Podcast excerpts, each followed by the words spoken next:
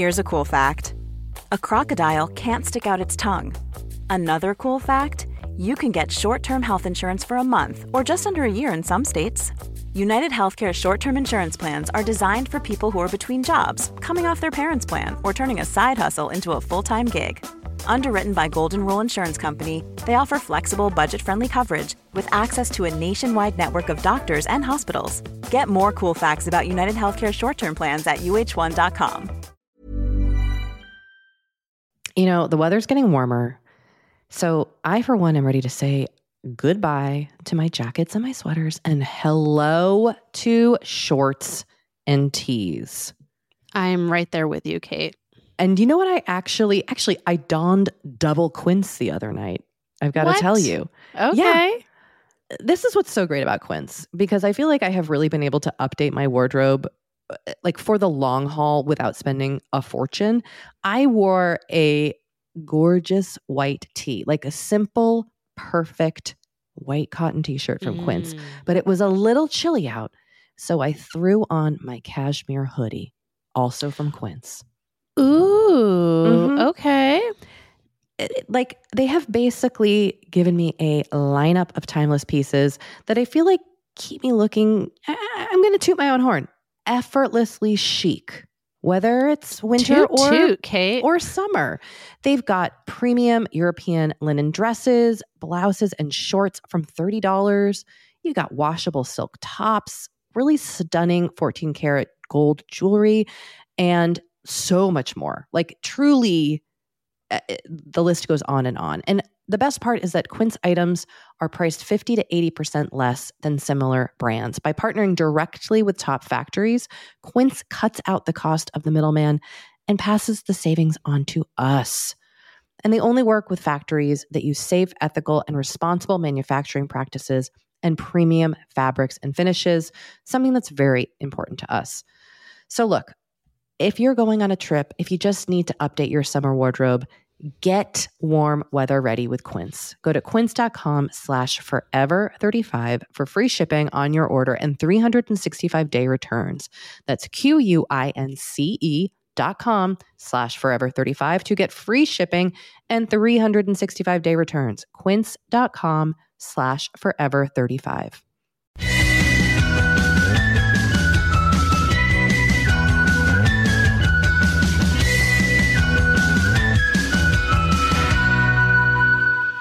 Hello and welcome to Forever 35, a podcast about the things we do to take care of ourselves. I'm Doree Shafrir, I'm Kate Spencer. and we're not experts. But we are two friends who like to talk a lot about serums. this is true. Welcome, one and all. Welcome, all in one. How are you doing, Kate? Doree, I, before I arrived here to record this episode, was in the ma- middle of a major children's artwork purge. Ooh, that sounds satisfying. It is. You've seen the, there's just a big pile of like baskets and Yeah. buckets. yeah. And let me tell you, it dates back to when my eight year old was in preschool, the stuff that's in this pile. And there were numerous bugs that crawled out of the pile. Oh dear. Like those kind of weird, like earwig bugs. Uh huh. numerous bugs. Oh. It was real gross. But the good news is it's getting done. Okay. I am discarding my children's art. And boy, there's a lot of stuff in there.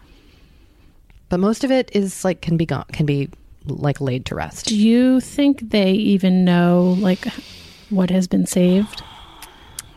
I want to say no, but what always happens mm-hmm. is I will throw out a thing I think they don't care about. Right. And then two months later, they'll be like, Have you seen my dot, dot, dot, very specific item that like I totally didn't care about for too much. You know, it's like they are, Yeah. they have very deep brains and they are very hurt if they catch me. Like if they come home with like a scribble on a piece of paper and I toss it and they see that, it, it is hurt. It's really hurtful, which I understand. Yeah. Like it is something like as an adult, we're like, oh, like a scribble.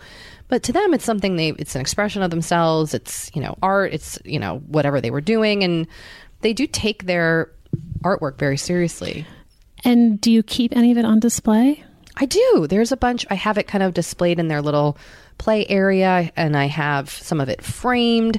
It's just, there's a ton. They just make a ton of things, which I will say, uh, like on the other side of things is pretty amazing because like I watch how much my kids create and then I'm like what have I made like I didn't make a drawing today like Totally. they're always express like they're really into expressing themselves and I'm happy they're encouraged to do that it's just they come home with a lot of paper Yeah. so that is what's happening I'm just purging the crap out 'cause- because I'm cleaning out my office I Yeah. should say Which is exciting. it is. It feels really good. I I uh, invested in some new Target furniture. that I'm very excited about. Oh, good. A couple What'd you sale get? deals. A shelf, a new coffee table, Nice. a new rug from RugsUSA.com. Oh, yeah. I bought a new tabletop for our computers at IKEA. All my fave stores. I'm Look a big you. Might- Anything from C O S T C O? not yet. But I mean, my whole house is basically furnished by Costco. so, So something own- might be coming. something might be coming. Doree, Yes. I'm happy to be here with you because you're on the cusp of baby arrival. I am. Um, you know, we're recording this a little bit ahead of time because we wanted to bank some EPs before the arrival of the baby. So we're recording this like two and a half weeks before it's airing. Yep. So it's possible by the time this airs, I will have had the baby, I can't imagine. I'm so excited. which is just like, what? Uh huh. Uh huh. What? Uh huh. so we'll post an update on our social media. How will we do this? Will we post? Will you post like a picture of you and the baby? Have you thought about how you're going to make that announcement to the world? Do you Well- even like want to do that? Yeah, I mean, I think I want to do a post like announcing the baby's birth, um, but then I don't want to publicly post. I don't want to publicly post images of the baby after that. But I think one like birth announcement post is fine. Yeah. Here he is. Here he is, bask in his glory. Oh, I can't wait. I cannot wait. Um, yeah, so I will post that on my personal page. I mean, I feel like we could post it on the Forever 35 Instagram. Uh, no, Doree. Sorry, that content doesn't work for me. Uh, yeah. um yeah so so that's the plan i mean i have no idea when he's coming Does it feel surreal thinking about a world in which he is a outside of your body? well it's just surreal that it's so soon yeah like two weeks is nothing It's a it's a vacation for some people. and my life is going to change completely in two weeks maybe sooner who Maybe tomorrow. knows Maybe tonight. oh god I hope not, because we have to record more of this podcast. we this do week, so- but we did get the, our car seats installed Good. so at least we're ready for that we we got a certified car seat technician woman to come to the house which was great actually because she showed us a bunch of stuff that like maybe we would have eventually figured out but i think there would have been a lot of like swearing. And like wait this isn't working. Because it turned out in matt's car it you can't use the like the latches. You have to do it with a seatbelt. And i'm sure that would have taken us a very long time to figure out. That's great. so i'm very glad we did that. Everyone should do it. If you have one available in your area which i'm sure you do. I didn't do it. um I just literally threw my kids in their car seats and buckled them and buckled that car seat into the car. well You can also, I believe, go to a fire station. You can, but I have heard that they're not always like totally up to date on Got all the latest car seat tech. Okay. But I think it's better than nothing to go to a fire station. I also didn't do that. I mean, it's fine. I'm just saying, like, Just being honest. I'm just saying, like, we are we're much more ready than we were two weeks ago. That's great. Also, Yeah. I will say the amount of time. Uh, I think were I having a newborn? Well, actually, no. I did have a newborn in Los Angeles. Didn't do it, but I, I the I, the more I drive here, the more terrified I am that someone's going to sideswipe me or something. So I this is not a great driving town. Yeah, Yeah, yeah. make sure your kid's Um, nice and safe in there. But I'm just like, you know, otherwise, I'm just sort of continuing to nest and take it easy. I've really been trying to take it easy. Good. Um, I've been, I, I've been like watching. I watched the four part miniseries Doctor Thorne on Amazon Prime. Don't know what that is. It sounds delightful. It's based on an Anthony Trollope book. Um, it's about like mid 19th century rich people in Britain, and it directed by Julian Fellowes, who did Downton Abbey. Oh, yes. And he and for the for the U.S. version, they have him doing a sort of like masterpiece theater, like intro and outro to each episode. He's like, "Hello, I'm Julian Fellowes." Kind of like Laura Linney did for Downton Abbey. kind of, but, but because he's like an old British man, it's more like Alfred Hitchcock presents. That sounds great. Um, and he's sitting in like a velvet armchair next to a fireplace. You know what I mean? That vibe. Um, yeah, it's it was a it was a delightful little miniseries. I think it came out a couple years ago. Um, I also caught up on Better Things, which I love. I still haven't watched, but I'm it's on my list. And I am loving Billions this season. I mean, I've always been a Billions fan, but it's one of the few shows that I like watch in real time. Like I'm like Sunday night, time Is for Billions Billions. night? Yeah. I don't even know what Billions is about. And this is no disrespect to Billions. I've just started paying attention to TV again after like eight years of my head being in a hole. Billions is about um, Wall Street and people who work like the the first season is about the conflict between the guy played by Paul Giamatti, who is the um, U.S. attorney for the Southern District of New York, Okay, interesting. and his his arch rival, who is uh, who runs a hedge fund, And is that played by the hot guy from Damian Lewis. Yeah, Um, Homeland. and in like the most ridiculous contrived thing, Paul Giamatti's wife works for the hedge fund guy. That sounds great. Not contrived at all. It sounds like juicy TV. It's juicy TV. They're in their fourth season now. It's it's it's delightful. I really enjoy it. Um, so yeah, so I watch that every Sunday, and uh, yeah, just just kind of just kind of waiting. Well, I can't wait for your son to pop out a Billions fan. He better be a Billions fan. Turn on that Billions. I'm here now. Paul Giamatti and and Damian Lewis both they both talk like this. Like they're both like very it's like very like like melodramatic. And does Damian Lewis have a British accent? No. Oh, okay. American. Which he's a British man. I know. I know. But he plays Americans very well. He does. He does. Well, thank you, Damian Lewis. Thank you, Damian, for your us. service. So, at the time of our recording, the official dates for the Sephora Spring Beauty Sale have not been announced, but some rumors have popped up. Are we patrolling the online gossip? Do we have a Google alert set up? Maybe. um, and we're pretty confident that the VIB and insider sales will be happening within a few days of this episode airing. It's possible that the Rouge sale has already started. Don't quote us on this. Don't quote us, but we are just going off of what we have we're feeling confident. feeling confident. So we wanted to just give a little rundown of what we're excited about for this sale. So what are you gonna get, Kate? Well, you know, Doree, this is a time in which I like to t- maybe try something I wouldn't normally want to spend full price on. Yeah. But also revisit old faves Sure. that have been sitting in my makeup area Yep. box for Yep. approximately like four to 10 years. Okay.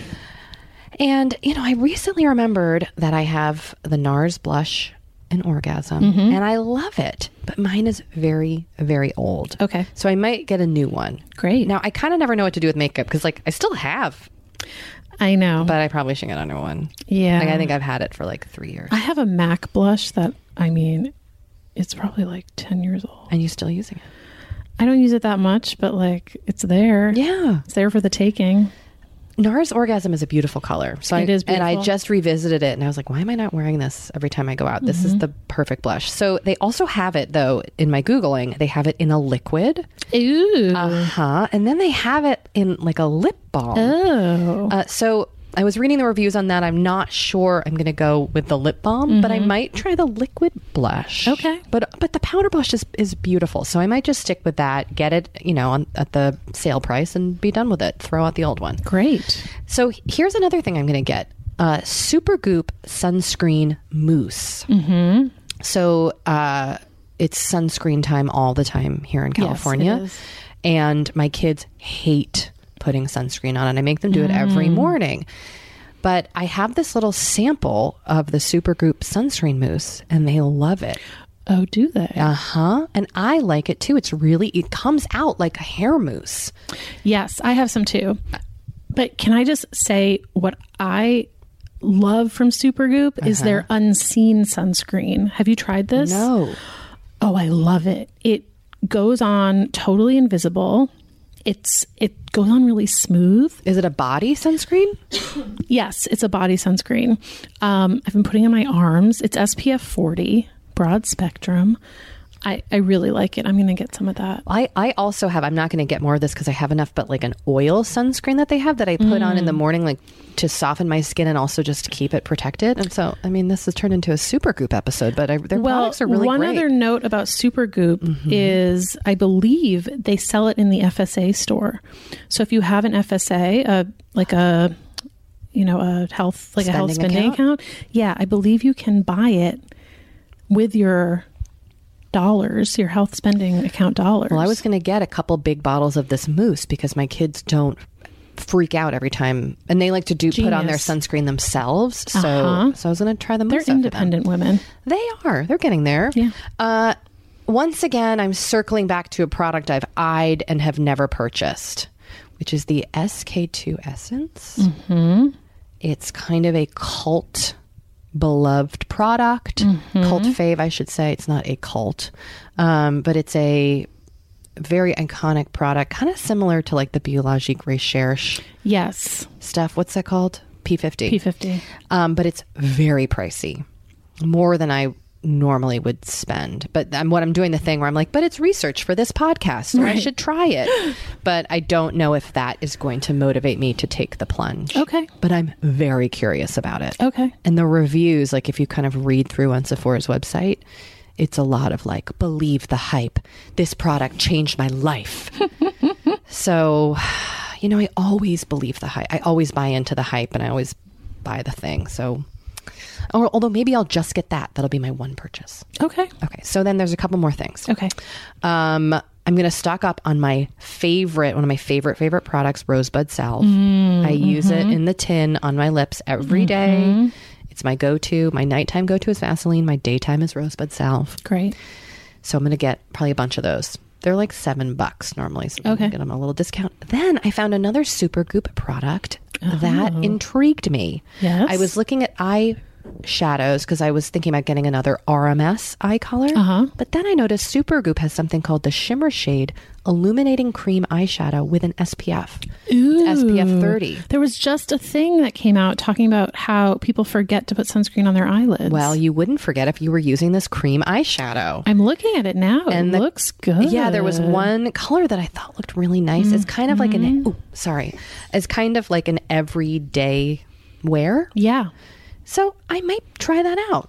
I like the sale because it kind of encourages me to like open broaden my horizons a little bit. Yep. And think about things that I'm like, well, I would try that. Let's see how it goes. totally. So that's my list. Very heavy on the SPF. Well, you know, as you said, it's very sunny here in Los Angeles. Year round. You're, well, except this winter when it rained a lot.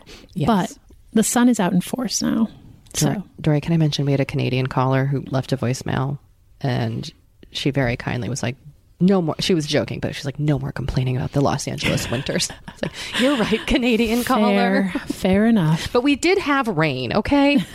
it was overcast. what are yours? So, one of the things that I want to get is something that I put in the gifts I gave to my baby shower hosts. I love this stuff. The Fenty Gloss Bomb Universal Lip Luminizer. It's a shiny gloss. It's a shiny gloss. You love it. My sister loves it. I just was like, oh, I'm going to get this. Um, it looks really great. I think it's 18 bucks. Not too bad. Um, also, so Sephora also has a new in-house clean line. yeah, this is interesting because they have a cl- like kind of a clean section now. yes. where there's certain standards that they kind of use to put products under the clean label, but then they have their own line. Then they have their own line. It's a small line of a few products. Um, and they say Clean at Sephora is formulated without sulfates, SLS, and SLES, parabens, formaldehydes, formaldehyde releasing agents, phthalates, mineral oil, retinyl palmitate, oxybenzone, coal tar, hydroquinone, triclosan, triclocarban. All skincare, hair, and makeup brands with a clean seal have less than 1% of synthetic fragrances. So that's their that's their requirements to get the clean intrigued. seal. Okay. Um, and they have a serum that I was intrigued by called the Ultra Glow Serum Glow and Strengthen Vitamin C Serum. What drew you to it, Doree? Well, you know, I've been looking for that holy grail vitamin C serum. Haven't quite found it yet. You still haven't found what you're looking for? Indeed. Um, and so I was like, oh, maybe I'll try this. It it it's twenty dollars. I like that price So point. The price point is good. It has vitamins C and E. It has natural peptides from marine algae, known for its tightening effect. Um, the bottle is glass. Okay, okay, which is what you want with a vitamin C. I, I mean, what you want all the time, I believe. Yeah, I mean, I'm also trying to use less plastic, Mm-hmm, so like, I appreciate that it's glass. So I don't know. So I think I'm going to give this a shot. Um, we'll see. Okay, I can't wait to hear. Yeah. Um, so that is one thing that I'm going to try. Um, I would also like a new blush. What do you use now? Um, I use the Wander Beauty Oh, yeah. stick, which I really like, but I'm wondering if it, I, I don't think it lasts that long. Like, I feel like by midday, I'm already, it's sort of fading. Do you have it on right now? I do. I can see it looks pretty. Oh, thank you. Um, so I think I might go back to a powder blush. That's why I. That's where I'm kind of landing again. Yeah. So there's this Charlotte Tilbury Cheek to Chic blush that co- ha- it has two shades. These are pretty. So you can use you can use either shade or you can kind of mix them together. Uh-huh. So I was thinking you might try that, but then you know I was also tempted by the by a non powder blush, the Fenty Match Stix Shimmer Skin Stick. So I just opened this up, and now I want one of these. It just looks fun. Right? It looks fun. I love the Fenty packaging so much. Yeah. so pretty. So I, I'm I'm tempted to also, even though I just said I didn't want another, you know, stick or cream blush, I'm tempted to to buy this as Uh, well. I get why you're tempted. You know? It's really it's shimmery and beautiful. Yeah. This one starstruck iced out pearl. Mm. Um, and you know, I think I might also treat myself to a fancy bath soak situation. Go on. So I saw Sephora's has this herbivore coconut milk bath soak. Mm-hmm. And I was like, oh, that looks good. I love the smell of coconut. Mm-hmm. And I don't know. I think I might give it a shot. I'm in, I support this. Okay. Um, yeah. So I, you know, just going to treat myself to a nice It's like a powder or a salt that you would add to the bath. Yes. Okay, okay. Exactly. I'm very. This time of year always gets me very excited.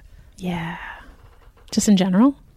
not not because of spring, because Oh. it's Sephora sales. Oh, yes. like just the feeling of like the temptation of like a new product. Like you know, I'm putting all my hopes into a product that Yes. like, oh, this product will solve everything. yes. But I don't know, it feels fun. We'll have to report back on what we actually do buy. yes. Because I do find t- sometimes I chicken out on certain things or I change my mind. I don't wanna yes. And we'll money. have to report back on what we actually like. I mean, always story. Yes. A lot can happen in three years, like a chatbot may be your new best friend. But what won't change? Needing health insurance. United Healthcare Tri Term Medical Plans, underwritten by Golden Rule Insurance Company, offer flexible, budget friendly coverage that lasts nearly three years in some states. Learn more at uh1.com. Kate, I feel like we are like barreling into summer. It's happening so fast. It is. And I feel like also with summer just come more social events. There's weddings, there's nights out, it's uh, vacations. I mean, it, like all the things happening in summer. And what I love is that Honey Love has just the right thing for all those events. Feel comfortable and confident this summer with Honey Love's best selling Super Power Short. The Super Power Short smooth shapes and lifts, giving you a flawless silhouette under any outfit with targeted compression technology that distinguishes between areas where you want more support and areas you need less compression. It's designed to work with your body, not against it. Speaking of working with your bod, the crossover bra, which I'm wearing as we speak, I wear that my- thing every day. I do too. Uh, it's my favorite Honey Love piece. Let me let me just tell you why. Yeah, get into it. Okay, it. do you want to tell me why? No, no, I was just gonna say, like, I, I, I don't even need to wear it to events. I wear it like the event is every day of my life. Yes, that's such a good way of putting it. The bra gives all the support of traditional bras without using any underwires. And just like sidebar, I have put on some of my old underwire bras lately and been like, oh God, like get this off of me. No, thank you. once you. you. once you start wearing honey love, you're just like, no, not Yep. going back. You see how also, it could like- be. Yes. Also, like summer sweat under those underwires is like, ugh, the worst. Now you don't have to worry about it. Get the support you need with the comfort you deserve and treat yourself to the best bras and shapewear on the market. Save 20% off at honeylove.com slash forever. Use our exclusive link to get 20% off honeylove.com slash forever. After you purchase, they'll ask you where you heard about them and please support our show and tell them we sent you. The summer vibes are just getting started, so shape your life with Honey Love. You know, Doree, we talk to a lot of really fantastic, intelligent people on this podcast. But I don't know, maybe you're like us and you want to go even deeper. Mm, I'd love to go deeper. We like to go deep. And that's not only possible with today's sponsor, but also easy to accomplish on Masterclass. Every year, I get really into the classes offered and the instructors offering them. Like, I'm all over the place with the things that I like on Masterclass, but this year, I am very interested in the class Redefining Feminism, which is 14 lessons from Gloria Steinem. Okay. Now, they dissect issues women face in the US and ways we can play a role in the feminist movement in our everyday lives. Look, I majored in women and gender studies in college. So this is right up my alley. But even if you didn't, even if you're like, this is the first time I'm I mean, hearing those words. I would argue, especially if you didn't. Yes. Get into it with Masterclass because this is the year you can really learn from the best to become your best with Masterclass. Go from just talking about improving to actually doing the things you've been wanting to do with Masterclass. And it doesn't have to be redefining feminism with Gloria Steinem, it can be gardening in your own garden or your yard or patio. It can be learning to cook, Indian food or designing a space that you love. Masterclass offers over 180 world class instructors. So, whether you want to master like negotiation with Chris Voss, or think like a boss with Martha Stewart, or maybe capture your vision through photography with Petra Collins, Masterclass has you covered. With Masterclass, you get unlimited access to intimate one on one classes with the world's best. And right now, our listeners will get an additional 15% off an annual membership at masterclass.com slash F35. Get 15% off right now at masterclass.com slash F35. That's masterclass.com slash F35. You know, the weather's getting warmer. So I, for one, am ready to say goodbye to my jackets and my sweaters and hello to shorts and tees. I'm right there with you, Kate. And you know what? I actually, actually, I donned double quince the other night. I've got to tell you. Okay. This is what's so great about quince because I feel like I have really been able to update my wardrobe uh, like for the long haul without spending a fortune. I wore a gorgeous white tee, like a simple, perfect white cotton t shirt from Quince, Mm. but it was a little chilly out. So I threw on my cashmere hoodie, also from Quince. Ooh. Mhm. Okay. it- it- like they have basically given me a lineup of timeless pieces that I feel like keep me looking. I- I'm going to toot my own horn. Effortlessly chic, whether it's winter Toot or toot, Kate. or summer. They've got premium European linen dresses, blouses, and shorts from thirty dollars. You got washable silk tops, really stunning 14 karat gold jewelry, and so much more. Like truly uh, the list goes on and on. And the best part is that Quince items are priced 50 to 80% less than similar brands. By partnering directly with top factories, Quince cuts out the cost of the middleman and passes the savings on to us.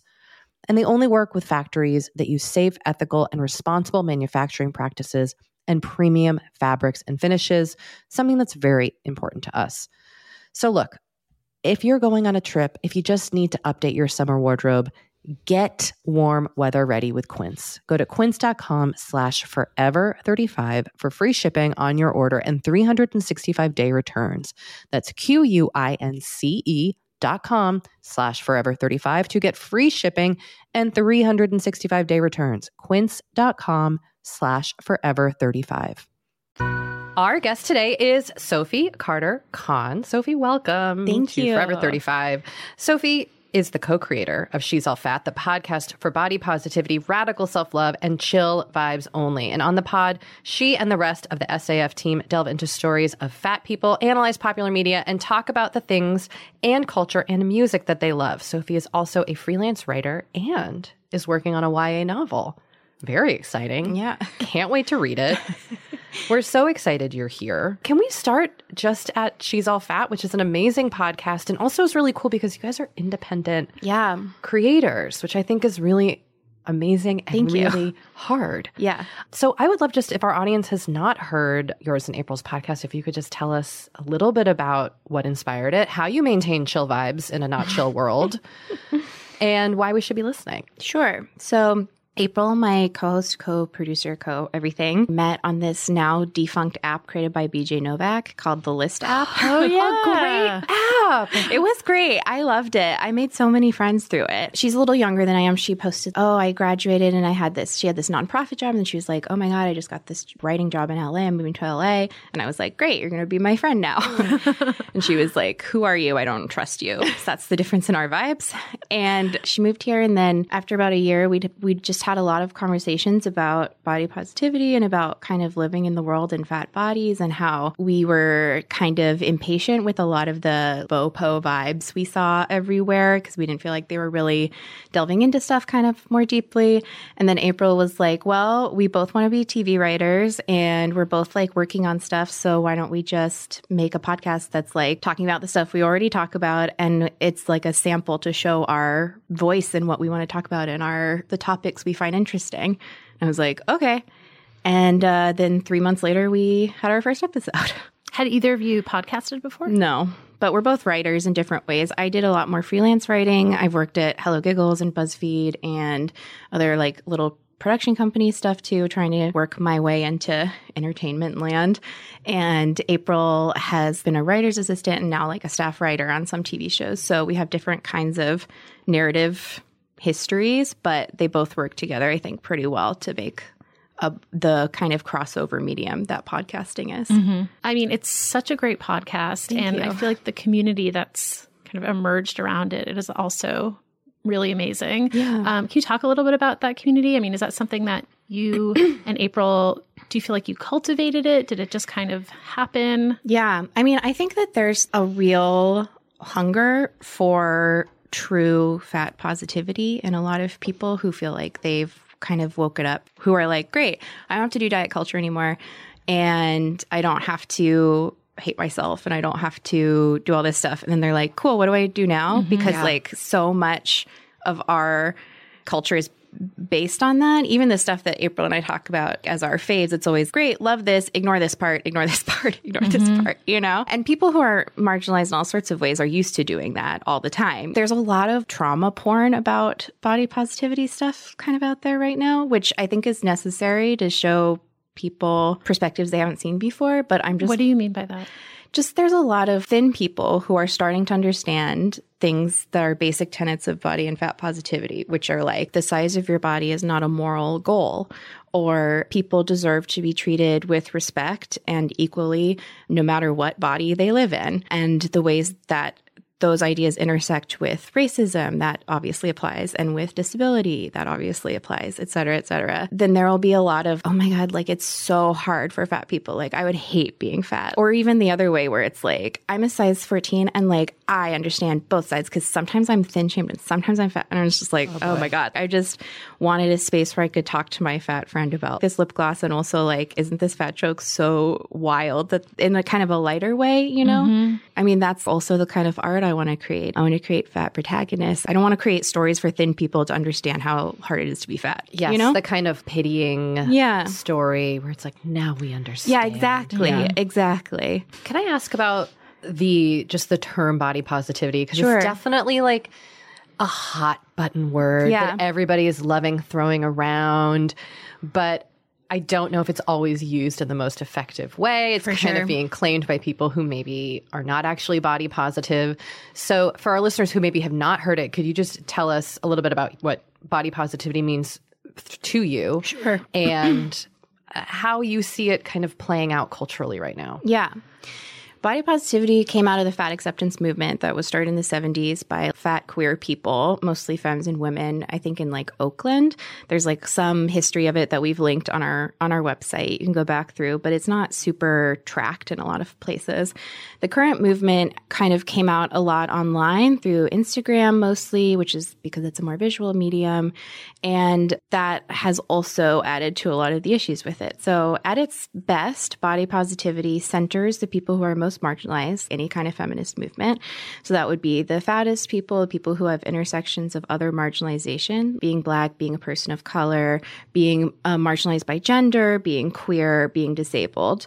At its worst, body positivity is like a white, cis, able bodied, size 12 model talking about how she likes her tummy. I'm like, yeah, that's nice. You look fine. You look like every other model. I think that body positivity for me, I think uh, like a lot of people, it started on Instagram by me just following, starting to follow larger bodied people and being seeing their bodies become more normalized in my head helped me think of myself as more normal and that led to me thinking of myself as deserving respect and deserving you know, to be treated with respect and justice and accessibility and that kind of thing.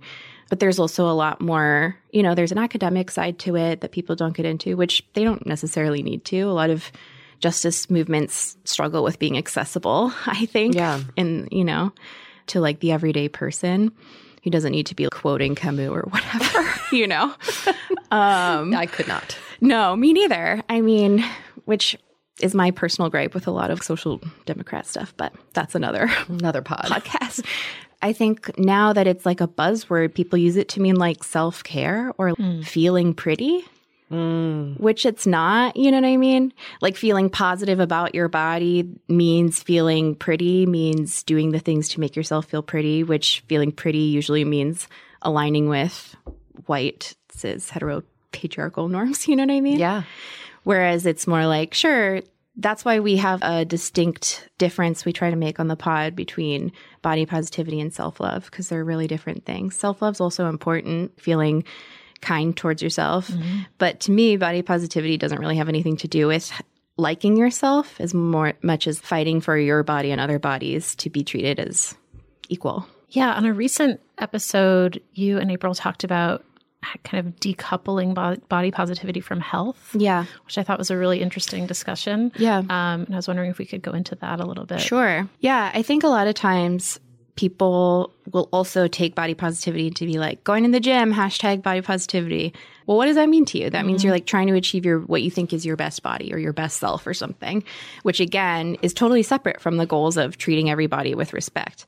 We live in a society that really tries to encourage everybody to become the most efficient machine it can be. Mm-hmm. and some bodies will never be there. And also, I don't think that's a moral goal for people. So, for example, if someone was in an accident or was born with something or made choices that led to them using a wheelchair, that person deserves the same amount of respect and like the least amount. Like, they don't deserve this, the like, pitying or like, wow, they're such an inspiration kind of thing. You know, it's like they're just a person in a body, just same as someone walking around as a person in a body. person who can walk has no moral betterness in their body than someone who can't walk. And that applies to fatness or smallness or color, et cetera, as well. So when we talk about, you know, everyone wants to feel good and feel healthy, whatever that means to you. Mm-hmm. But some bodies, like my body, has a lot of chronic illnesses. I'll never have ultimate health mm-hmm. ever. So when people talk about, you know, trying to gamify health or trying to track things or trying to diet. It's all part of this thing that's like, if I just work hard enough, I could have the best possible body. Mm-hmm. It's like, well, number one, that's probably not possible. And number two, why is that a goal? Right. Because again, like justice just shouldn't have anything to do with health. It has to do with respect and accessibility for you as you are. Right. And like you said before, it gets imbued with this kind of moral Yeah. authority that it doesn't deserve. yeah. I, I have found I really struggle with diet culture and getting sucked into it. And, and I, I, the past few years, it's felt like diet culture is now disguising itself as like quote unquote wellness. Yeah. And health. And like, this is, this is not to be thin. It's to be quote unquote healthy. Right. But the messaging and the end goal that's being perpetuated is ultimately the same shit. For sure. Well, especially because our culture right now equates thinness with health. Right. Mm-hmm. I mean, for me, I can use myself in a, as an example of someone who, even though again, health is not a goal and health is not a moral goal for anyone, you can make whatever choices you want with your body. That's what I want people to be able to do. Mm-hmm. But for me, diet culture and feeling like I had to become thin caused the opposite of health for me. And it was only when I was like, oh, actually, I don't have to either starve myself or binge or do all these things. I can just be in my body. That's when I started listening actually to what my body needed. And it was only after that that I was able to be like, oh, you know what? I think there's something up with this. I think there's something up with that. And go get diagnoses and go get medication and go to mm-hmm. doctors for things that before this I'd bought into being like, you know, doctors told me like, oh, this is because you're fat. It'll be better if you're thin. And then I mm. never addressed things that now I'm like, holy shit, I could have not been feeling sick for like five years, you know? Yeah. So I think having these kind of unattainable goals or having these ideas of, well, if a healthy body looks like this and this is the best way to have a healthy body and this is the best thing to do, it just leads to us trying to force our bodies into that instead of looking at where you actually are and being like, what does my body want? What foods make, not like what foods are cheat foods or what foods are healthy foods, what foods fuel me in a way that feels good? Mm-hmm. What foods do, do I enjoy the taste of? What foods do I enjoy how I feel an hour later, two hours later, three hours later? Until I started feeling more confident in my body positivity and, and politics, I, I didn't know the answers to many of those questions. I knew the calories of everything. Mm. I knew the Weight Watchers points of everything. Mm-hmm. I knew how long it would take me on the treadmill to work something off. And I knew how long I could go without eating, but I didn't know what does this actually taste like to me? What does it taste like if I cook it with this? Yeah. how how much energy do I wake up the, with the next morning? Which are metrics that actually matter to me. And truly affect your well being. Yeah. Yeah. Exactly. So for me, in my experience, body positivity freed me from these fake strictures I put over my body and allowed me to actually become more healthy. Also, body positivity to me is like if someone wants to be unhealthy or make unhealthy choices, they should be free to do that. It's their freaking body. They can do whatever they want with it, you know? Yeah. Yeah. Yeah. You've, you've also talked about the exclusivity of the body positivity movement. You had a discussion about weight loss surgery that Yeah. was really interesting and eye opening to me. Can we talk about that a little bit? Sure. I'm not an expert on that because part of the point of that episode was just like any other kind of classification or marginalization, there's like people who are affected in different ways. Mm-hmm. And there's kind of a scale. The fatter you get, the more marginalized you are. Yeah. And uh, I'm not like the fattest person, and I'm not the most marginalized person. There's people who, there's like different words for it, but a lot of people who go by super fats get more pressured into getting weight loss surgery. I've like heard a lot of crazy stories about weight loss surgery. But basically, the point of that episode was just that in our community specifically, the She's All Fat community, we want everyone to be welcome to talk about their struggles with diet culture and with the ways that the world as it is has affected them. Mm-hmm. Because there's some body positive spaces. We're getting into the weeds now of like inner body positivity. So some people may not know about this stuff, but there's some like Facebook groups and that, those kinds of things where it's like no weight loss surgery discussion or no weight loss, nobody with weight loss surgery can be in here, which I also understand as that is definitely a necessary space, mm-hmm. especially for super fat or much larger bodied people who have chosen not to do anything like that. They need a space to be supported in that Yeah. decision. But for our listeners, we create a space that our listeners are really a range. We have like half straight size people and half plus size people. And our space is like, I want people, we don't allow discussions of intentional weight loss and like that kind of, I'm trying to lose weight. Can mm-hmm. you guys mm-hmm. help me or something? Mm-hmm. But I think it's really important to create spaces where it's allowed to talk about like, oh, I'm really struggling with wanting to diet. Mm-hmm. Ugh, I got, you know, I'm I'm super fat and I have these knee issues and my doctor told me I need to have this surgery and I'm going to do it and I need support and I'm scared and I don't know how to still be body positive in this. You know, I don't feel I can really speak on or judge those choices at mm-hmm. all because I'm not there, you know? Right. So for me and April in the space we create, those discussions are safe, mm-hmm. you know? But yeah, I don't, I'm not like the arbiter of anything except for my little kingdom. so, you know, just yeah. this. Right yeah. yeah. exactly. I also, I also love, I forget what episode this on I was listening to, but you talk about how there is no perfect person who is existing outside of the patriarchy, outside of diet, uh, outside of all these. Yeah um, know, systems that are in effect. And we and we get that question a lot. On, not a lot, but it's come up. Like, how can we enjoy s- skincare and makeup when it's also system like oh for sure misogyny at play? And like, and I don't have. I don't know. I don't We're know like either. imperfect and also stuck in this trap. But I think you made it was a reassuring point to hear you make of like nobody has that figured out. Nobody no. is existing outside of any of it. No, every I mean, even if I were going to be perfect with my politics, I would wear sackcloth and ashes. You know what I mean? Yeah. Like there's no like I mean, even skin, a lot of skincare advertising, especially, is like racist, you mm-hmm. know? Yet I still like want to put on serums and get rid of dark spots or whatever. There's yeah. like a new body positivity thing now about embracing your acne and stuff, which is like I'm starting to read into and grapple with because I'm like, oh God, am I going to be canceled for not wanting to have acne? I don't want to do this. But like, I think there's all aspects of it where it's like putting on makeup is like I said, playing into those norms, into those ideals. It's still fun. I still want to do it. I still have to like walk down the freaking street in the yeah, world, mm-hmm. you know? Yeah, we still have to exist in this yeah. patriarchy. So it's, I think it's just all about making sure I feel personally like I have a balance between participating and looking deeply at that participation, being like, what do I feel comfortable with? What can I work on right now? What do I feel like? Where do I feel like my lines are? Mm-hmm. You know?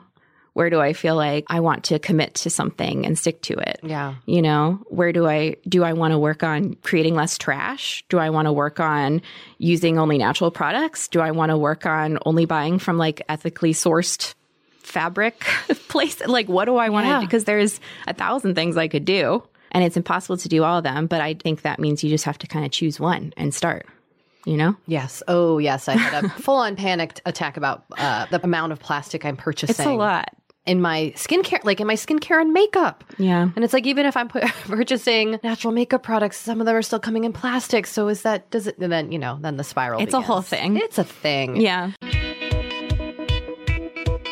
You know, we have been delving more and more into the topic of our skin as we get older and how we treat it and how we love it. Because look, as I'm learning in my mid 40s, as you get older, you deal with new things when it comes to your skin. Not that they're bad, they're just new. You know what I mean? Like I am now just discovering crepiness, Doree. Mm, okay. Which is okay. I know. visible on my neck and chest. Luckily, it's a thing. It's a thing. Luckily, OneSkin, our sponsor today, knows all about things like crepiness. And I'm not overly concerned with aesthetics, but like I do just want to keep my skin healthy as I age. Totally. I love their topical supplements. They really help your skin feel, I don't want to say younger, but just vibrant, mm. refreshed. They combine tissue engineering, data analysis, and cutting edge longevity science to literally create the world's most effective product to help with skin aging. I am particularly fond of their face topical supplement. It's essentially a moisturizer, but it has their mm-hmm. proprietary OS01 peptide to really help with all the parts of our skin that are exposed to environmental damage. You can use it on your face, your hands, your neck. I know here where Mhm. we live in Los Angeles, our hands, we're driving, that sun is coming at us at all times. OneSkin believes the Amen. purpose of skincare is not just to improve how we look, but to optimize our skin biology so that it is more resilient to the aging process. They really create next level skincare. OneSkin is the world's first skin longevity company. By focusing on the cellular aspects of aging, OneSkin keeps your skin looking and, more importantly, acting younger for longer. Get started today with 15% off using code OVER50 at oneskin.co. That's 15% off oneskin.co with code OVER50. After you purchase, they'll ask you where you heard about them, and please support our show and tell them we sent you. Um, can you talk a little bit about you? You mentioned getting in tune with some of your chronic health problems, and what have you? What's been, um, in your words or in your experience, self care and dealing with health problems, chronic health issues? Well, I kind of separate self care into two separate columns. One column is like the kind that takes getting over the initial hump of work, and then the other kind is like unplugging kind of self care. So, unplugging kind of self care is watching Criminal Minds. It's like useless. There's nothing happening. I'm just watching Matthew Gray Gubler. I'm getting mad about how Penelope has this weird relationship with what's his name, and like they never actually let them get together, you know, and there's no queer characters and blah, blah, blah. But it's just comfortable, you know? And then the other kind of self care is call my mom, make a doctor's appointment, like journal, uh, take the dog for a walk and stuff that I'm like, if I'm on the couch, I don't really want to get up and do it, but I know I'll feel better when I've done it, you know? Mm-hmm. Oh yes, And when I have a flare of any of my chronic illnesses, there's like different levels that I can get over the initial hump of. Sometimes I like can't do any of them and then I just shower. That's it. and that's you know? that's a big thing. Yeah. And sometimes it's, you know, April and I have talked a lot recently about how you kind of have to be 80% healthy already to go to the gym. You can't go to the gym when you don't already feel kind of okay Yeah. you know? For example, one of my chronic illnesses is this thing called HS, which is hidradenitis suppurativa, which a lot of people have but don't know about because it's not super well researched and there's not really like any good solutions for it right now. But for me and a, and and thin and fat people have it, men and women have it. But a lot of fat people have it. It's tied sometimes with PCOS and it's tied with like other inflammatory things. And what it is, a little gross, so sorry, but you Oh, get we can get into it. you get like boils in areas with sweat mm. glands. So Ow. yeah, and they hurt and they bleed and they are really awful. And for me and a lot of other fat people, I was told that it was just because I was like sweating and not showering enough. And I was like, I don't think so. Doesn't sound right. so. but for several years, that's just what I thought it was, and I thought I was gross and bad. And and then I found it online. I like Googled about it, and I was like, oh my god, this is it. And I had to take it to the doctor and be like, do you know about this? And tell them to read about it. But a lot of people have it. I like try to talk about it a lot the podcast because people always email and be like, oh my God, I have this and I didn't even know. For me, it's like a chronic condition. There's different levels of it. There's a lot of different things people try. For my body specifically, I also had a lot of, like I said, I have I have PCOS, which it's tied with, and I also have like GI inflammatory stuff. Mm. And when I reduce inflammation everywhere by eating in the way specific to my body that reduces inflammation, it helps with it. But also, I get flares with stress, I get flares with hormonal stuff, I get flares with if I eat cheese, like I get, you know, I get flares with all kinds of things. But for me, with that, I know that if I'm making sure to eat the way that's I consider like eating in the way that's non-inflammatory for me to be self-care because that it takes work and is hard. Yeah. And how did you figure out? Because I feel like with inflammatory stuff, like I once saw a chiropractor who was like, no strawberries for you. Right, it's And so random. And it's like, but how to, what if they're not inflammatory? Right. How did you figure out kind of what was feeling like? Did you have to kind of experiment with yeah. Oh, eating? Oh, yeah. So I went to when I figured out that I had all these GI issues, and I was like, great. Anyone who's had eating issues knows that like trying to deal with this stuff, anything that's like you're gonna have to change how you eat was like immediate alarm bells. Like, oh no, I don't want to get triggered into any of this again. This could easily become some kind of restrictive eating. So it's like I got to do be really really careful about how I do this. So I researched a bunch of integrative nutritionists and nutritionists who talked about HAES, which is health at every size. Oh, that's great. Which is like a really good keyword for people who are looking for a book to read about, you know, how to approach health in a body positive way. Which basically that book just says you can make you can choose things that are healthy for your body without looking at your size. You know, you can eat in a way that's healthy for you or exercise or whatever without just focusing on being thin. So I found a nutritionist and then I told her like I'm really scared. I don't want to get back into my disordered eating habits. I feel bad all the time and I want to not have my stomach hurt all the time and I have all these things that I have a feeling are tied to this and I am firmly against dieting and this feels like dieting like what do we do? And she was like, "Okay, well, what she wanted to do was do an elimination diet, which is, you know, you take out the most common mm-hmm. inflammatory triggers because they don't know specifically what causes things in everyone, but they know the most common things. And I was like, I don't think I can do that now. So for six months, we just worked on working up to it like for two months i tracked my food. That was really hard because that felt so weight watchers yeah me. yeah that's like that was really really hard. And wh- literally all we did was i took pictures of the food in like the app. I, I was like why do you want me to track food? She was like because i can see more easily if you're accidentally eating inflammatory things because a lot of people don't mm. know. It's not about like judging it. It's that you might eat something and, and i'd be like oh that's not actually that's this or this or that or whatever i was like okay but i feel like you're judging me. And she's like let's practice. So I would take pictures of what I ate and then I'd go in and she'd be like, I'm not judging you. We're just looking at it together. We like literally just did that for like a long time. And then I tried cutting out one thing at a time and we like worked up to being able to do it.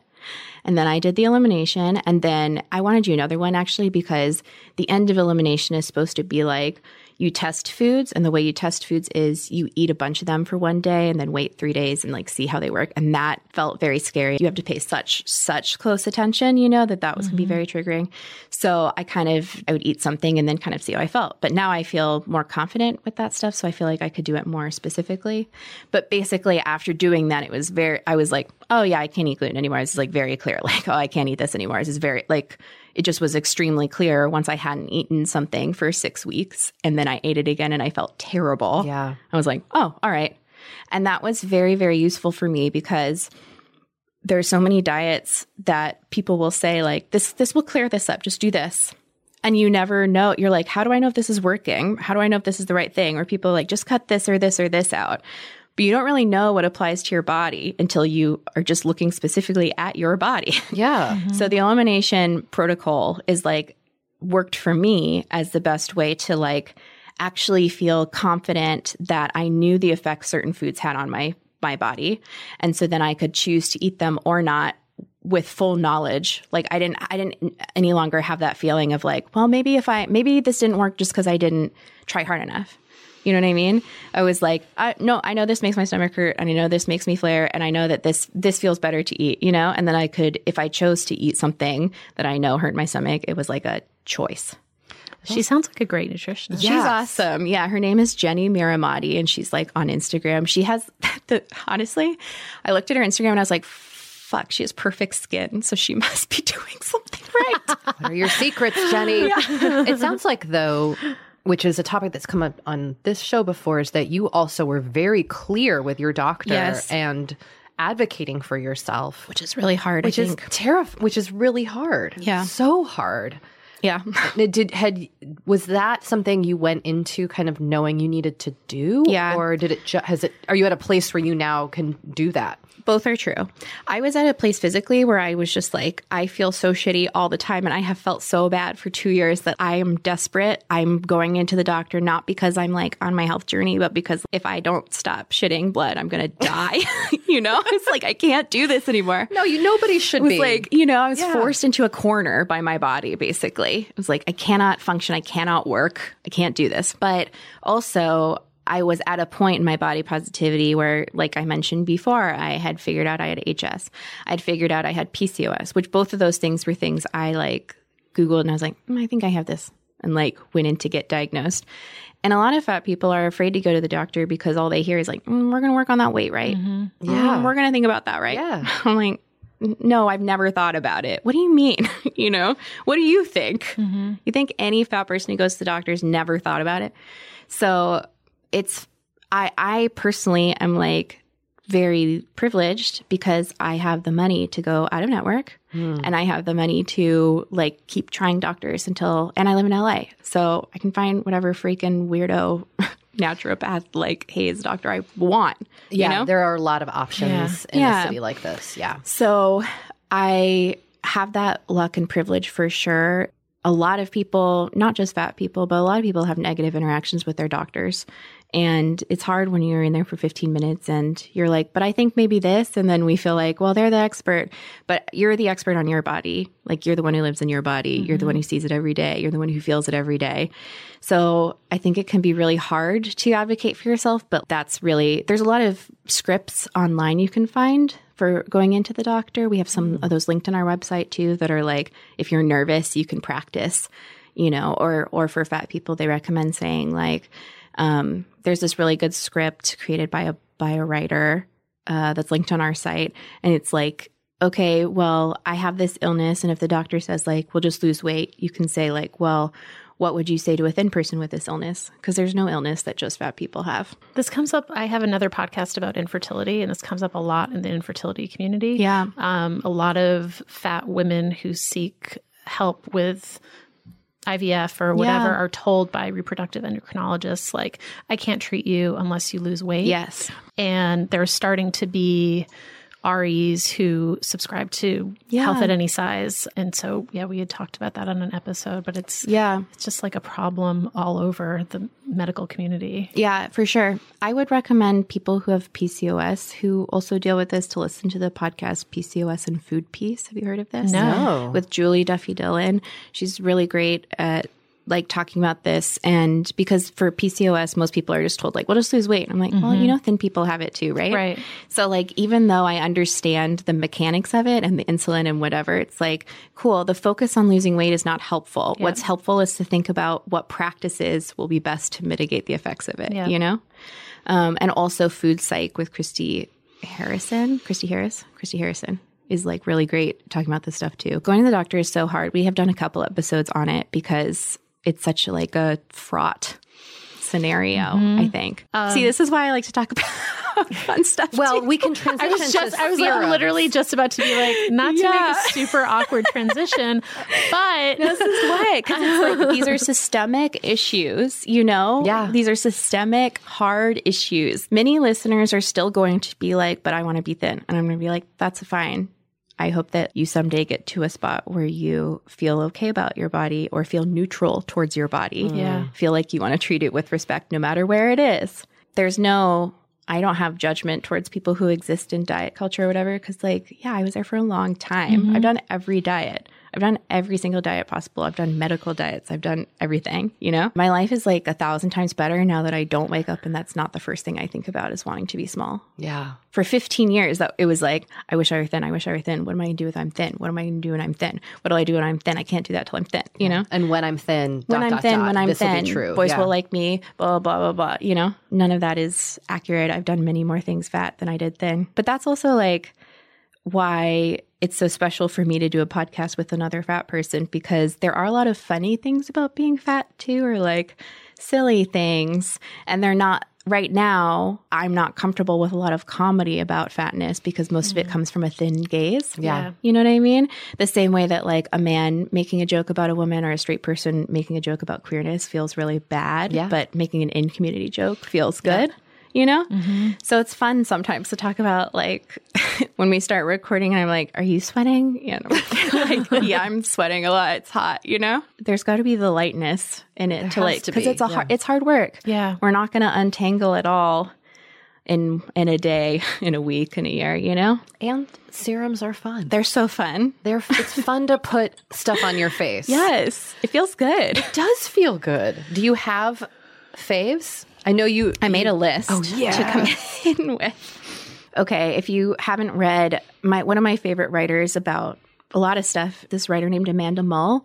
Oh, I love um, Amanda yeah. Mull. And she wrote a really good article in the Atlantic called "The Best Skincare Trick Is Being Rich." Mm-hmm. Yes, And yes, yeah, I'm great. sure you guys know about that. Yeah. but I just want to underscore that just because like the reason that I can play with skincare stuff is yet again because I have like sixty dollars to drop on a serum, and like Totally. it's not the reason you can have like nice skin if you go to like facials and you know have light treatments or whatever. It's that's why it's not necessary in a bad praxis for social justice because it's all about how much money you have It's to drop. a it's an industry. Yeah. It's a billion billion dollar industry. Exactly. So, with those two things said, here's what is up.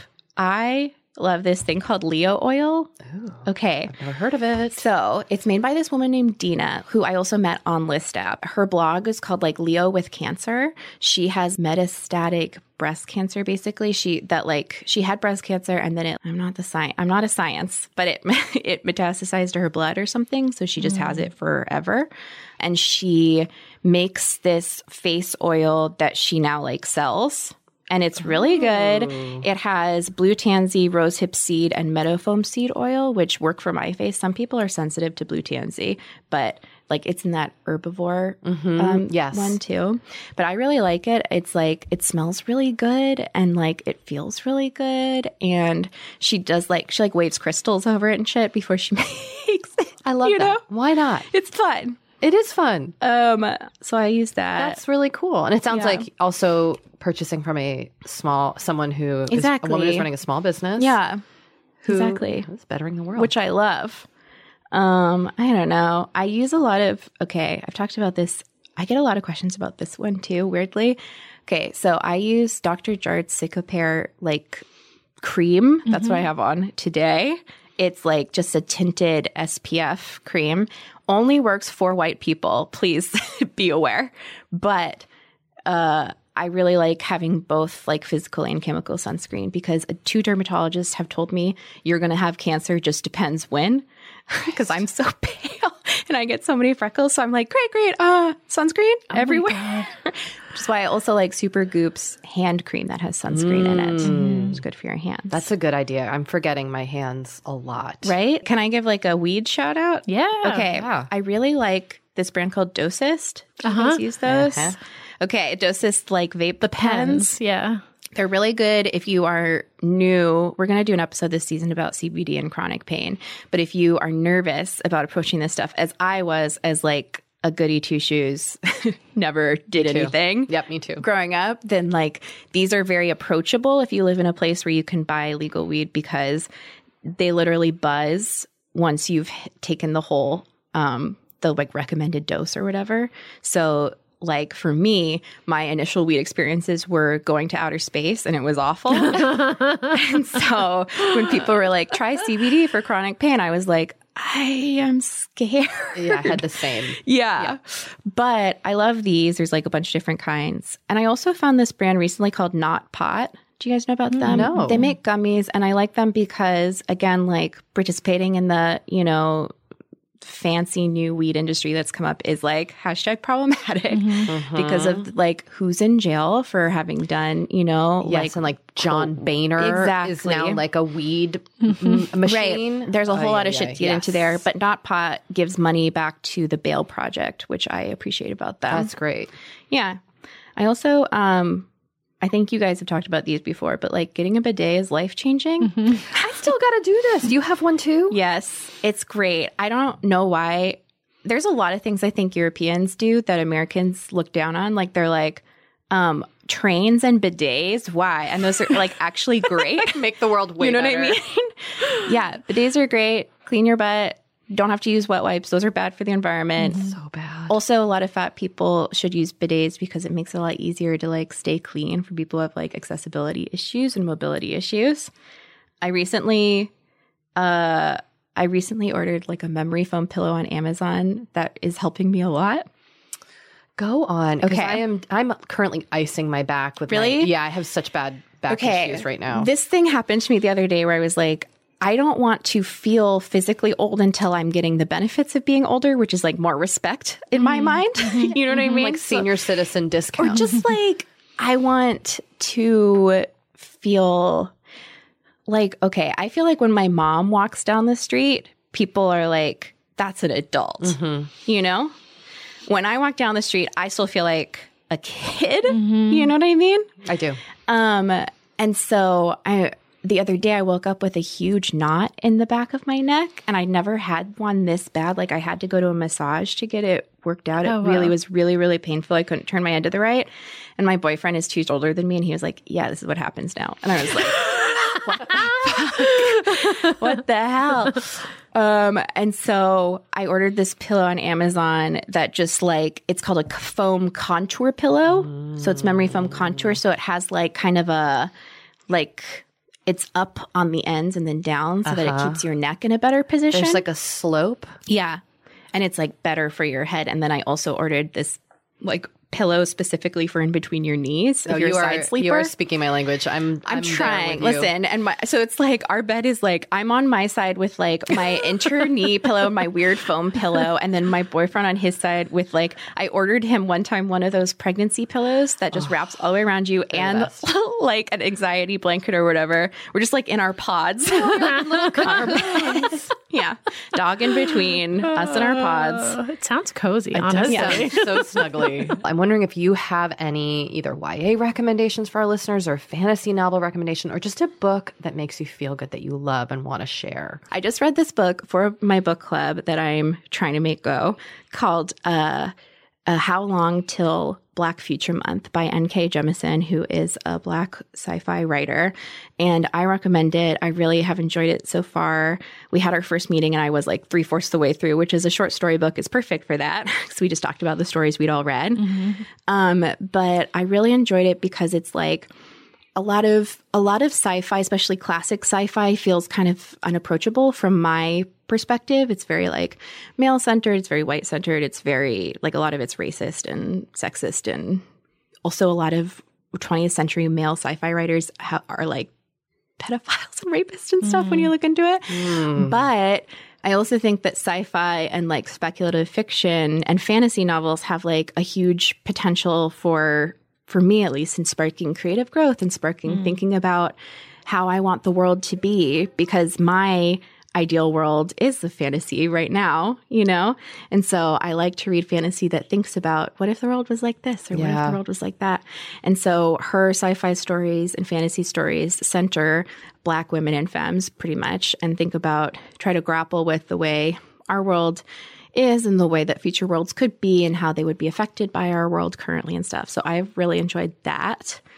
And then I also read just like fun stuff. Like I'm reading this one book right now called uh, I think it's like called Snotgirl or something. It's like a graphic novel about like a superhero who has like toxic snot or something. There's this other one called uh, shoot, what's it called? I'll have to send it to you later for your show notes, but it's basically like a Sherlock Holmes YA novel if Sherlock and Watson. Oh, it's called it's about Charlotte Holmes. And she it's like the descendants of their families are wow. today teens and like their families have this relationship where like the Watson's always the Watson and the Sherlock's always like the Sherlock. Ooh, I love like, it. yeah, it's fun. So I read very widely, but the one thing I don't really read is uh, self help or like prescriptive books, just because I feel like I am always reading. That's like what Twitter is a little bit, Totally. you know? Yeah. Will you also send us your list, your full list of products, and put it on our Yes. website? Definitely. It's a beautiful list. Thank you. I only saw a glimpse of it on your phone, but it looks in depth. Um, Sophie, it was such a delight to talk yeah, to you. thank you. you. so much for coming on. Thanks on. for having you. me. Um, can we tell all our listeners where they can find you online and also how they can find and listen to She's All Fat? Sure. Um, you can go on our website, www.she'sallfatpod.com, or you should, can search She's All Fat on pretty much any podcast listening app. Um, you can find me at on Instagram at underscore Sophia CK underscore. Someone has Sophia CK, but they have not posted since 2012. So Come on. I would like to find out how to contact them. Um, or on Twitter, I just at Sophia CK. And April, who's my co-host, is like at April K Quioh um, across platform too. Um, but yeah, I hope you come and listen to our podcast. We have a good time. And a lot uh, of fun. yeah. Yeah. Thank you. Thank you so much for having me. Thank I'm so excited This to be so here. fun. Likewise. Kate, yes, Doree. how's your road rage? Well, you know what's interesting is after our conversation about incorporating classical music into my car, Yes. I've just kind of been playing it everywhere.